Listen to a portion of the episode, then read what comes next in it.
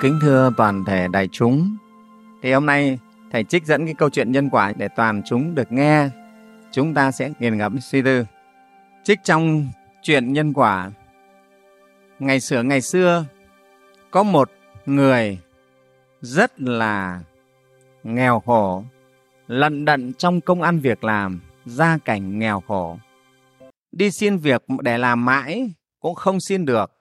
Xin được chỗ này một thời gian, rồi lại bị người ta cho bỏ việc, lại chuyển đi nơi khác. Mãi mà vẫn không ổn định được cái chỗ làm để kiếm kế sinh nhai. Đấy, tức là cái vị này rất là khổ. Ở trong đời chúng ta thấy có những người như thế không? Có, đúng không? Không có an cư lạc nghiệp gì cả. An cư là được ở yên một nơi một chốn, lạc nghiệp tức là vui vẻ với cái nghề nghiệp của mình. Cái nghề nó làm cho mình an ổn, không có.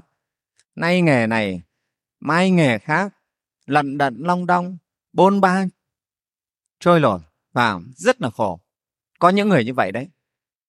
Phải hôm nay cô đang làm gì đấy, hôm nay con làm vệ sinh, thế xong rồi vài tháng sau này làm gì đấy, con lại trồng cỏ, mấy tháng sau nữa thế cô làm gì, con lại đi phù vữa. Đấy. Cứ thế mà đổi loanh quanh hết cái việc nghề này nghề kia mà vẫn không đủ kiếm sống. Thì cái người nghèo khổ này rất là khổ, mới đi tìm đến một vị thiền sư. Vị thiền sư này nổi tiếng và cũng đắc đạo. Đã. Vị thiền sư này có tâm từ bi và ngài trụ trì ở một ngôi chùa, và ngài đã là một vị thánh tăng đắc đạo. Thì cái người nghèo khổ này đến với bạch với thiền sư, hỏi về nhân duyên. Bạch ngài, cuộc đời con khổ quá, con không biết làm sao mà cuộc đời con cứ lận đận long đong mãi thế này. Vào, năm nay cũng ngót nghét năm mươi tuổi đầu rồi. Vào, mở ra cảnh như thế, ăn bữa nay, vào lo bữa mai, công việc thì chỗ nay có mai lại mất. Lần đần con không hiểu nhân duyên của con làm sao. Xin ngài làm lễ giải nghiệp cho con xem nó thế nào, cắt nghiệp cho con xem thế nào. Gọi là như đời rồi gọi là giải oan cắt kết này, cắt tiền duyên, như cái nghiệp chướng tiền duyên của con. Nghe không? Thế thì cụ thiền sư cũng rất hoan hỉ. Cụ bảo được rồi, ngươi vào chùa dâng hương lễ Phật đi, rồi để đấy ta nói cho ngươi nghe. Sau khi cho cái vị này vào dâng hương lễ Phật rồi, để cho tâm thư thái rồi, thì thiền sư mới mời xuống uống trà, mới thong thả mới nói. Nghe không? Ngài mới dạy cái người nghèo khổ này rằng nhân duyên trong tiền kiếp của ngươi không có gì lạ. Đó chính là cái tâm vô ơn của ngươi đối với người đã giúp đỡ mình, với bậc bề trên của mình. Ta soi thấy rất rõ ràng cái nhân duyên tiền kiếp như vậy. Thì cái người nghèo khổ này mới bạch với ngài, thì xin ngài chỉ dạy cho con, xem con tiền kiếp con như thế nào mà nó lại ra cái quả báo kiếp này con như thế. Đã, thì ngài mới dạy.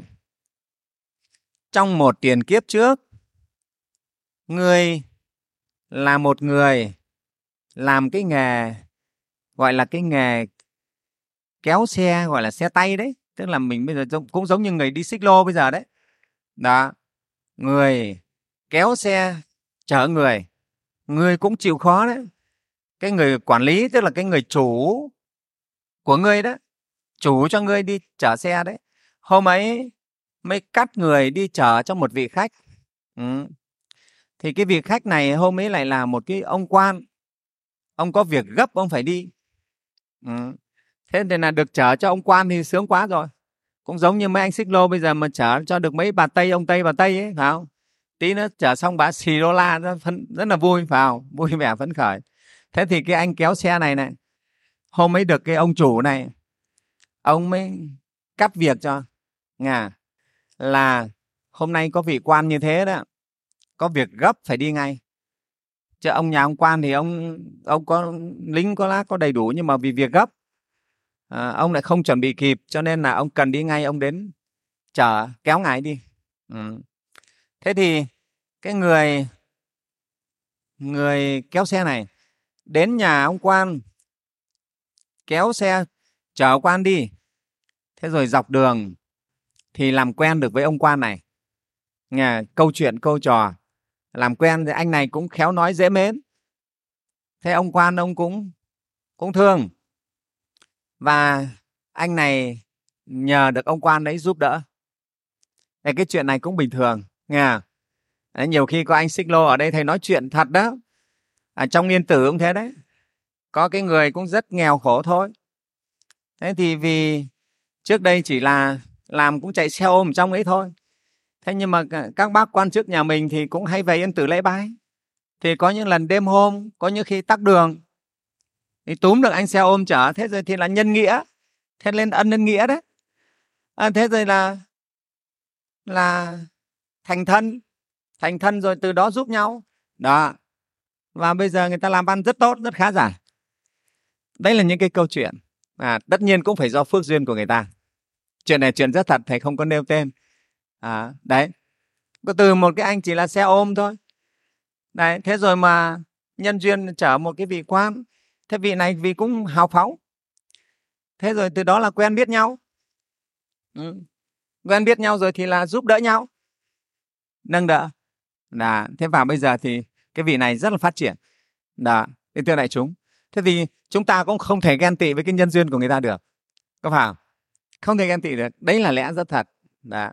Thế thì cái anh anh chàng kéo xe xe gác này anh thế, kéo chở ông quan đi rồi được ông ấy thương, ông ấy giúp đỡ. Ông ấy cho anh này chuyển nghề, không phải làm cái nghề kéo xe này nữa, làm phu kéo xe nữa, mà được vào làm ở trong cái công sở của ông ấy để giúp việc trong đấy. Đấy, thế là được bỏ cái nghề kéo xe mà được vào trong chỗ mát mẻ, và mưa không à, tới gì tới mặt, nắng không tới người, rất là nhàn nhã. Vào đấy chấp lao phục dịch ở đó à, nhàn nhã và có thu nhập. Thế nhưng vì anh này là người thất học, không có học, cho nên thì cũng không thể làm cái việc quan trọng được, làm những cái việc phụ thôi. Ông cũng thương cho ông vẫn lương tháng đầy đủ. Nhưng mà khi cái anh này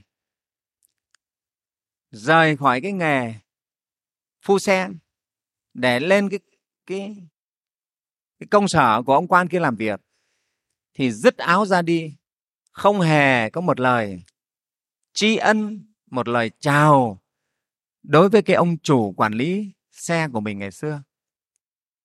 Đi là đi ngay à, đó.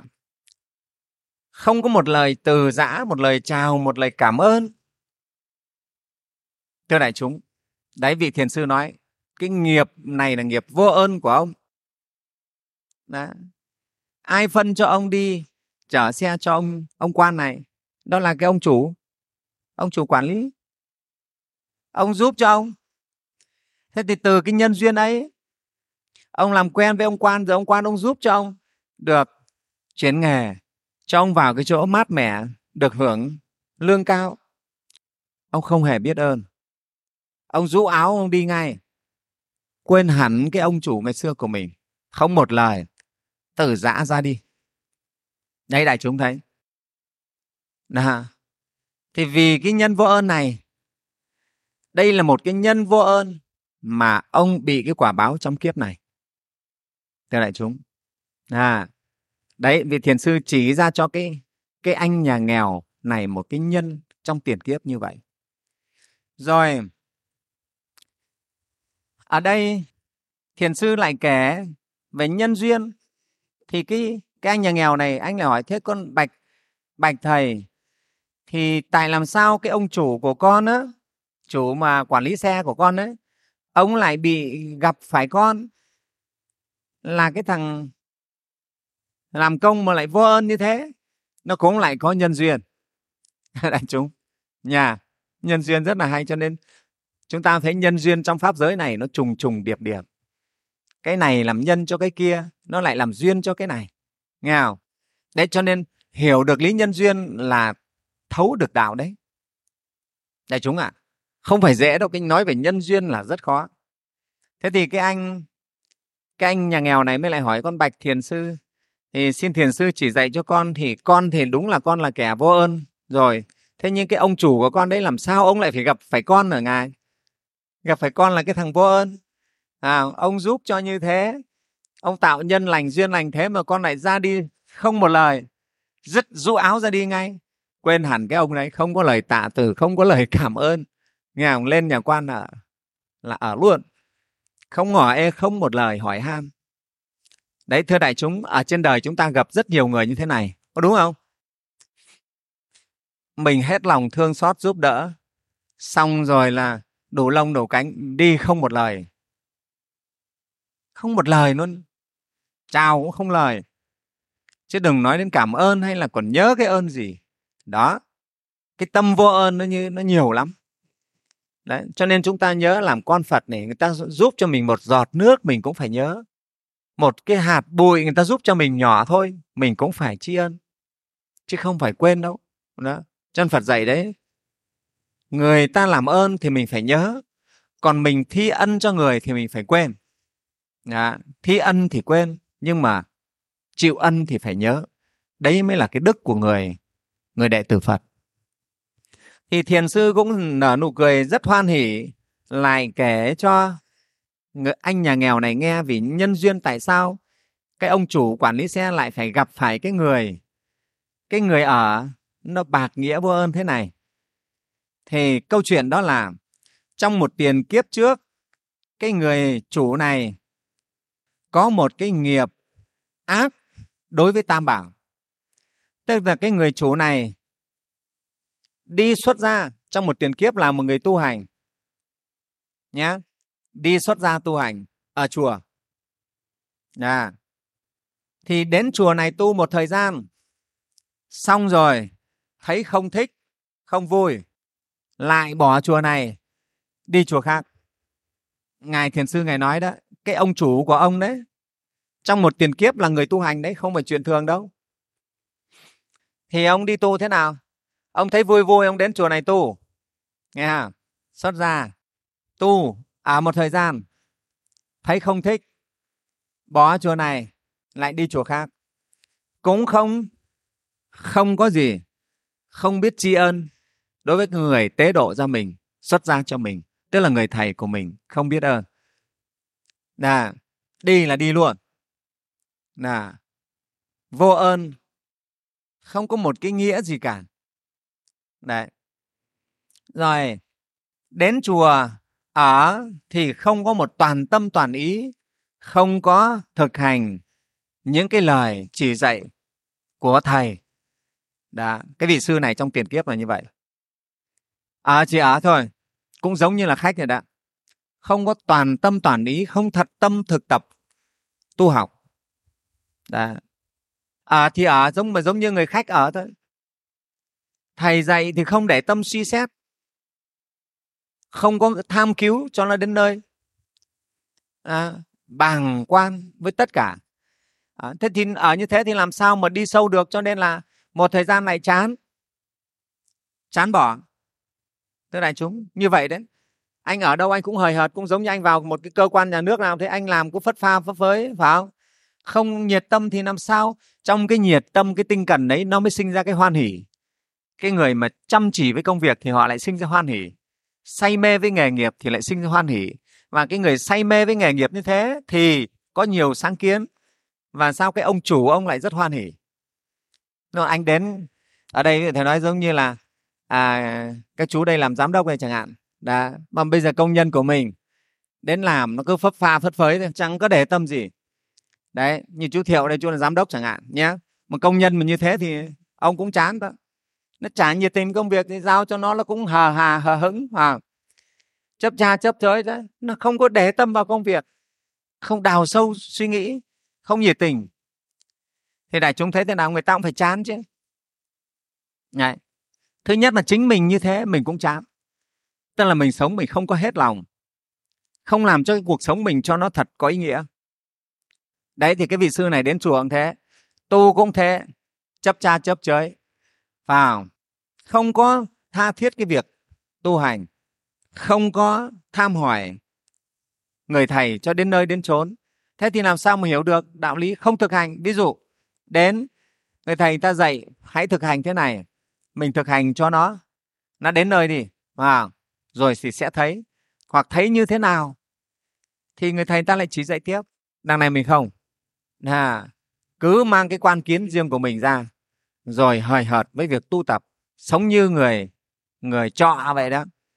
Thì sống một thời gian lại chán, chán rồi lại bỏ đi một cái chùa khác. Đấy. Thế thì đến một chùa khác thì vị này cũng lại vẫn cái cái nghiệp như thế. Cái đây gọi là cái nghiệp. Đến chùa khác cũng với cái nghiệp như thế này. Nghe không? Cũng lại hờ hững, cũng lại không nhiệt tình, tu cũng không ra tu, lững thững lơ thơ. À, thích thì làm, không thích thì thôi. Thích thì tu, không thích thì nghỉ. Đấy. Đấy. Thế thì cái tâm như thế nó chỉ là cái người khách thôi, không có cái tâm ý trong cái việc tu học. Đấy, thưa đại chúng, cái tình trạng này bây giờ cũng rất nhiều. Ừ. Người tu cũng có, ở tại gia thì cũng thế. Đấy, những cái cháu nào chúng ta để cháu nào, em nào đi làm mà nó cái tâm như thế thì nó có ở đâu nó được ổn định đâu. Không có cái tâm với công việc, việc nào cũng chán, người ta gọi là cả thèm chóng chán, mà vào một tí xong rồi lại bỏ. Không có luyện cho mình được cái tâm đến nơi đến chốn. Đã. Cho nên cái vị sư này do cái nghiệp như vậy nên được cái phúc làm người, và nhưng mà cái nghề chỉ là cái nghề đi kéo xe mà thôi, làm cái nghề quản lý cái việc kéo xe mà thôi, và phải gặp cái người cái người làm của mình nó vô ơn như vậy. Đấy, tại vì mình đến thế, mình đến chùa ta tu, xong rồi mình cũng bỏ đi, cũng không có một cái ân cái nghĩa gì cả. Đó. Đấy là trong cái tiền kiếp của cái ông chủ của cái nghề quản lý xe đấy. Đó. Ngài Thiền Sư chỉ dạy do cái tâm của ông ấy hời hợt như vậy, thích thì đến, không thích thì đi, không an trú, không nương tựa. Cho nên nay ông phải làm cái nghề về xe đẩy đấy, kéo xe. Cái nghề của ông là làm nghề kéo xe, à, quản lý kéo cái nghề kéo xe. Cho nên cái nghề này á, thì người ta thích thì người ta gọi, người ta không thích thì người ta không gọi. Và tôi thích đi kéo xe, giống như xe xích lô mình này. Ờ, hôm nay hứng lên bảo trời nó đường mát mẻ, tôi đi xích lô ngắm cảnh thì người ta gọi ông xích lô chở. Còn không thích thì người ta đi taxi cơ, đi xe máy. Đó. Đấy, cho nên cái, cái nghiệp của cái vị này là như vậy. Do cái tâm mình thích thì đến tu, không thích thì mình bỏ đi. Cho nên bây giờ cái nghiệp của mình cũng vào cái nghề mà bị người ta thích thì người ta cần, còn không thích thì người ta bỏ. Đấy, cái nghề chở xe, cái nghề của xích lô mình là thế chẳng hạn. À, người ta thích ta đi, không thích thôi. Cho nên ý, cái nghề của cái ông chủ này cũng không ổn định. Ngài chỉ dạy nếu người đi tu mà không đến nơi nương tựa để học thì kết quả khi được làm người, một đời người phải chuyển rất nhiều nơi. Đó. Cái người đi tu, cái người học đạo không chọn cái nơi cho mình nương tựa ổn định thì kiếp sau cái nghiệp này nó khiến cho mình sinh ra làm người, mình không có ổn định ở đâu cả. Nay mình chỗ này, mai mình chỗ khác. Nó không ổn định được. Mình không thể ổn định cái cuộc sống của mình. Nếu có đi làm thì phải gặp những cái nhân duyên chuyển rời nghề nghiệp không được ổn định. Không có chỗ nương tựa ổn định cho mình để được thăng tiến trong nghề nghiệp. Và đấy, thế Ngài nói rất rõ. Còn trong một tiền kiếp thì cái vị cái vị mà người nghèo này này là một người trưởng giả giàu có, có tiền của thì lại muốn có danh vọng. Đó, Ngài kể tiếp, còn trong một cái tiền kiếp của ông nữa, ông là một người giàu có chứ không phải người nghèo. Một kiếp này ông bị quả báo nghèo đấy là tại sao? Ở trong tiền kiếp ông là một người giàu có, là một trưởng giả. Và khi ông là trưởng giả giàu có thì ông lại muốn có danh vọng. Chứ ngày xưa thì người ta có tiền thì người ta mua danh. Đấy, vì mua chức quan à, quan Lý chẳng hạn, thờ ông Lý hay là ông à, ông Tổng chẳng hạn cũng thể mua được hết. Đấy. Đấy. Thời xưa là lấy tiền để mua mua quan được. Ừ. Đấy. Bây giờ thì cũng vẫn có cái, cái chuyện lấy tiền mua quan. Nhưng ngày xưa thì cái này là bình thường. Có tiền mua quan được. Có tiền chuộc tội cũng được. Đó. Thế thì cái vị này là một vị trưởng giả giàu có nhưng chưa có danh phận, cho nên là bỏ tiền à, muốn muốn mua danh. Ông ta mới nhờ một cái người mối lái cho mình một chức quan. Thì mối lái thì phải mất tiền. Như ông ta thì hứa bảo ông cứ ông cứ mối cho tôi đi. Xong xuôi tôi lên chức tôi sẽ trả tiền cho ông. Nghe không? Ông này ông cũng chặt lắm, à, rất là chặt. Thì vị này nhờ một cái vị cũng chức sắc quen biết với vị quan lớn trên, nhờ vị này giúp cho một cái chức quan. Nhưng sau khi vị này được bổ nhiệm chức quan rồi, cái ông trưởng giả này này được bổ nhiệm chức quan rồi, thì lại trở mặt quỵt, không trả tiền cái người giúp mình. Nghe không? Đấy, quỵt người ta. Lúc trước mình thì chưa có quan thì phải song phẳng. Bây giờ lên quan thì anh ỷ anh là quan, anh quỵt. Đấy, thưa đại chúng, thế đây chứ này.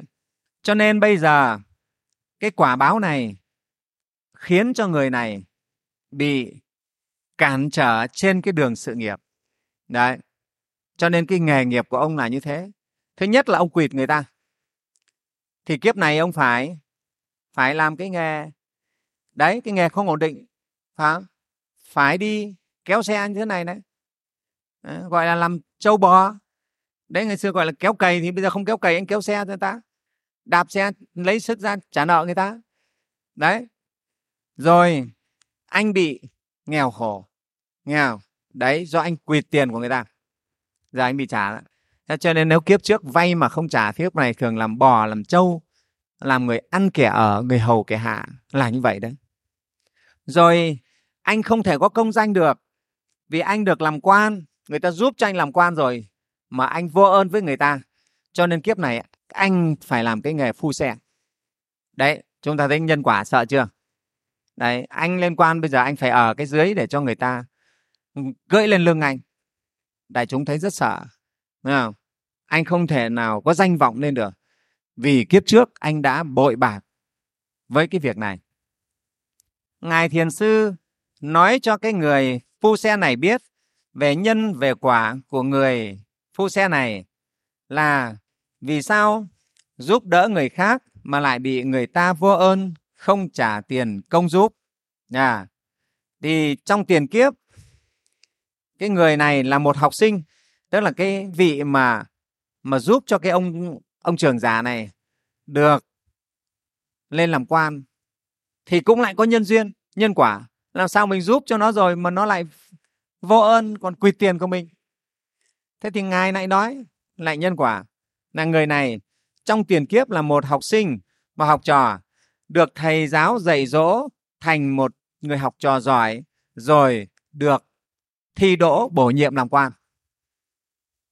Nhưng khi được làm quan thì gia đình người thầy giáo dạy mình đó gặp nạn, bị người khác vu oan, đến nhờ vị quan này xin giúp đỡ, nghĩ tình thầy trò. Ngày xưa nó là học trò của mình, mình dạy cho nó, nó học giỏi thi đỗ được làm quan, bây giờ thôi chắc nghĩ rằng nó cũng còn ân nghĩa xưa một chút. Nay gia đình mình gặp hoạn nạn để đến nhờ xem trò giúp được không. Thì người thầy này đến gặp người học trò làm quan đó, thì người này làm ngơ, coi như không quen biết, ngoảnh mặt đi. Đến cái, đến cái phủ của ông, ông ngoảnh mặt đi, không biết. Đấy, không giúp đỡ. Cho nên do cái nhân vô ơn này mà cái kiếp, cái kiếp mà giúp cho cái ông trưởng giả này lên làm quan, giúp xong người ta quỵt tiền của mình và quên ơn mình luôn. Thưa đại chúng, chúng ta thấy cái câu chuyện nhân quả nó như vậy đấy nhá. Người thầy giáo dạy cho người trò thành đạt, khi làm quan rồi thầy bị gặp nạn, đến gặp người trò, người trò ngoảnh mặt đi, không giúp, coi như không quen biết. Cái này trong xã hội chúng ta bây giờ xuất hiện nó còn thậm tệ hơn. Có những người cha mẹ ở nhà quê nghèo khổ, nuôi con ăn học, ăn học rồi thì học giỏi, thành danh, ra trường xin được việc làm, rồi làm ăn khấm khá, rồi được bổ nhiệm làm quan, có chức, à, có ra làm giám đốc, làm vụ trưởng, à, thứ trưởng. Nhưng bố mẹ ở nhà vẫn còm cõi nhà quê. Rồi lấy cô vợ xinh xắn ở Hà Nội vào, ở những cái nhà sang trọng vào. Đấy, thế đến khi bố mẹ ra, sẵn sàng quên cha quên mẹ ngay. Có nhiều người á, trong lý lịch còn phải giấu cả bố mẹ đi, chứ không phải không đâu. Không nghĩ, không dám nhận bố mẹ mình là cái người hèn hạ nhà quê thế kia. Vậy đấy, cái câu chuyện này cũng đã được các văn nghệ sĩ họ đưa lên cả thành những cái kịch bản để chúng ta thấy mà chuyện này có thật, không phải không có. Khi anh thăng quan tiến chức rồi, anh giao du với những cái tầng lớp cao sang rồi, anh quên luôn cái gốc gác của mình, quên cha quên mẹ và xấu hổ vì cha mẹ. Đấy, cha mẹ ra mà ở nhà mình vài ngày là anh gắt gỏng. Thì các cụ nhà quê thì chân lấm tay bùn làm sao biết. Có khi ra cái nhà vệ sinh mình các cụ không biết dùng thế nào, mở ngược mở xuôi, không? Thế là gắt ầm ĩ lên. Có khi cái bồn vệ sinh cụ không biết, cụ lại tưởng là cái cái cái bể rửa vo gạo rửa rau, cụ cho ở đấy, cụ vo gạo đấy, thế ta về là làm ầm đánh chửi mẹ lung tung hết cả. Đấy, mắng chửi. Nhất là cái cô con dâu nào mà cô này không có đạo đức thì thôi rồi, bố mẹ phải bay sớm, không thể ở đấy được. Đấy, rất tình cả cha mẹ này. Đấy, đến cái ơn sinh thành ra mình cũng sẵn sàng có thể dứt bỏ. Bây giờ thời nay có những cái câu chuyện thế, không phải không có. Không phải như ngày xưa người ta đặt nặng cái chữ hiếu chữ nghĩa lắm. Và có khi đấy con dâu mà chăm cha mẹ chồng hơn cha mẹ đẻ. Đấy, chúng ta nghe những câu chuyện như là Phạm gì Phạm Công à Phạm Công Cúc Hoa. Đấy, rất là nhiều câu chuyện rất là ý nghĩa. Đấy, cái đạo lý con người ngày xưa rất là tốt. Bây giờ cái cuộc sống vật chất nó thực dụng cho người ta sẵn sàng quên ơn bội nghĩa ngay. Đó, chạy theo cái cái vật dục mà sẵn sàng quên. Cái gì có lợi cho mình, mình làm mà bỏ mất cái nghĩa, cái đạo nghĩa. Nhưng mà nhân quả nó không tha. Chúng ta có thể quên ơn, quên nghĩa, nhưng nhân quả nó không quên mình. Nhân quả thì nó không quên mình tí nào, và nó không tha mình đâu. Đấy, qua cái câu chuyện này, Ngài Thiền Sư chỉ dạy: này anh, nếu anh vô ơn với người đã dạy dỗ mình, người thầy thế gian, thì quả báo còn nhỏ. Nếu vô ơn với thầy dạy đạo cho mình, thì quả báo rất lớn. Ta là người tu đạo, ta nói cho anh biết rõ như vậy.